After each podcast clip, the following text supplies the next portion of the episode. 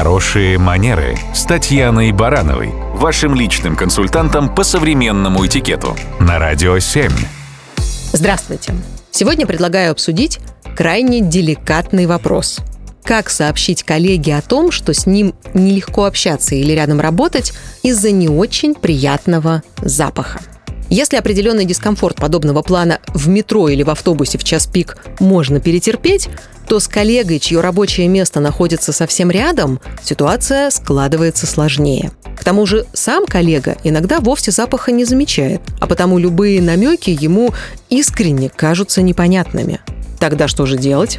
Идеального, единственно верного ответа на этот вопрос не существует. Но есть варианты – Например, есть те, кто решают вообще не вести подобных бесед и просто пересесть. Если, конечно, офисное пространство и политика компании это позволяют.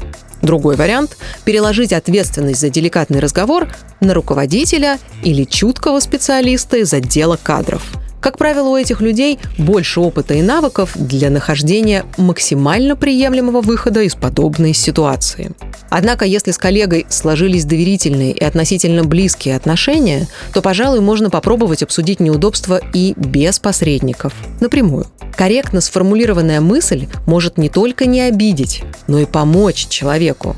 Ведь многие будут только благодарны, если коллеги как можно быстрее дадут знать о подобных нюансах и не станут мучиться и терпеть всем офисом, при этом осуждающий косясь и тем более втихаря обсуждая ситуацию на офисной кухне. Понятно, что неприятный запах далеко не всегда признак какого-то заболевания. Предположим, коллега каждое утро приезжает на работу на велосипеде.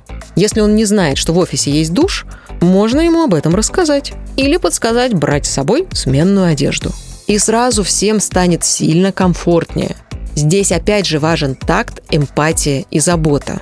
А вот если долго намеками ходить вокруг да около, то это может только усложнить ситуацию. Коллега может понять все превратно или вообще совершенно в ином ключе начать трактовать происходящее.